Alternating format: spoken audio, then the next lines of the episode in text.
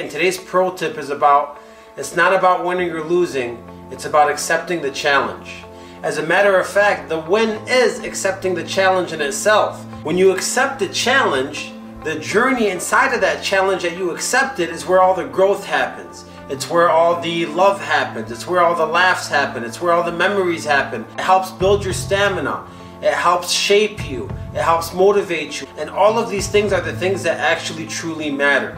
Quick example of that when I was growing up, there was a big fight at a bar. Somebody was getting beat up, uh, overpowered by 10, 20 people. I jumped in for that person to try to help out. I was sucker punched and I got my jaw busted.